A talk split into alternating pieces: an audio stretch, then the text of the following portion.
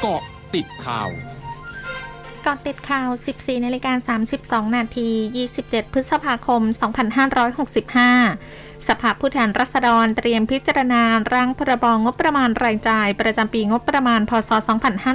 2566 โดยกำหนดการประชุมตั้งแต่วันที่ 31 พฤษภาคม ถึง 2 มิถุนายนนี้ และลงมติวันที่ 3 มิถุนายน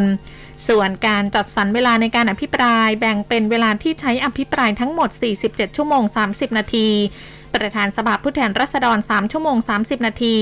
คณะรัฐมนตรีและพักร่วมรัฐบาล 22 ชั่วโมง พักร่วมฝ่ายค้าน 22 ชั่วโมงทั้งนี้เพื่อให้การประชุมเป็นไปอย่างต่อเนื่องด้วยความเรียบร้อย ให้พักการประชุมหลังเวลา1นาฬิกาของแต่ละวัน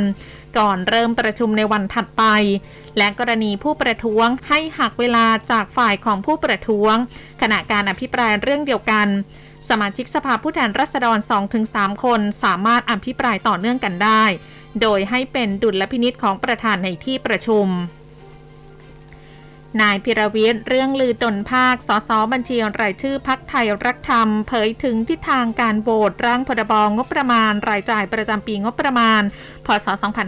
2566 ที่สภาผู้แทนราษฎรจะพิจารณาในสัปดาห์หน้า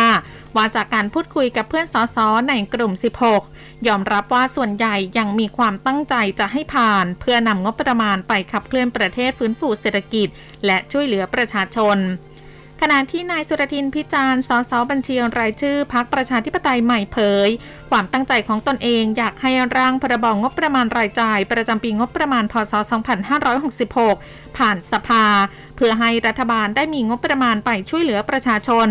รวมถึงกฎหมายลูกสองฉบับ และมั่นใจว่าพักร่วมรัฐบาลน่าจะผลักดันกฎหมายทั้ง 3 ฉบับผ่านไปได้ ขออย่าเชื่อข่าวลือต่างๆ หรือตื่นตระหนกเกินไป เพราะจะทำให้เกิดความสับสนวุ่นวายได้พร้อมยอมรับว่านายสุชาติชมกลิ่น รัฐมนตรีว่าการกระทรวงแรงงานได้มาพูดคุยกับพรรคเล็กจริง แต่ไม่ได้มาล็อบบี้ เพียงแต่เป็นการขอความร่วมมือรักษาองค์ประชุมในการพิจารณาร่างพรบงบประมาณในสัปดาห์หน้าเท่านั้น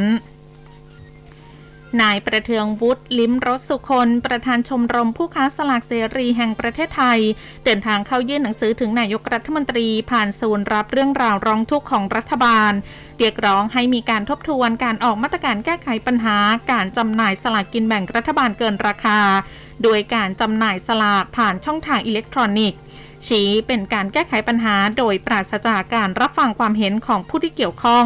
ทำให้ผู้ค้าสลากรายย่อยทั้งประชาชนทั่วไป และผู้พิการได้รับผลกระทบ พร้อมขอรอฟังคำตอบภายใน 15 วัน หากยังไม่มีความคืบหน้าจะเดินหน้ารวบรวมรายชื่อ เพื่อถวายดีกาต่อไป ช่วงหน้าคืบหน้าข่าวอาเซียนค่ะ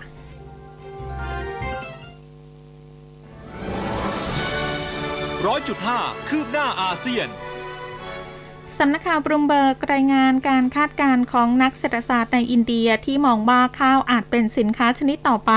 ที่รัฐบาลอินเดียควบคุมการส่งออก หลังจากจำกัดการส่งออกข้าวสาลีและน้ำตาล ขณะที่มีรายงานว่ามีการหารือเรื่องสต็อกข้าวในที่ประชุมคณะกรรมการระดับรัฐมนตรี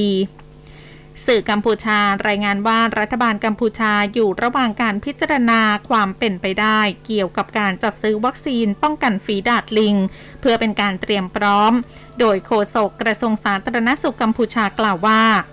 รัฐบาลกัมพูชาอยู่ระหว่างการเตรียมการรับมือโรคฝีดาดลิง แม้ขณะนี้ไม่พบผู้ป่วยโรคดังกล่าวในกัมพูชา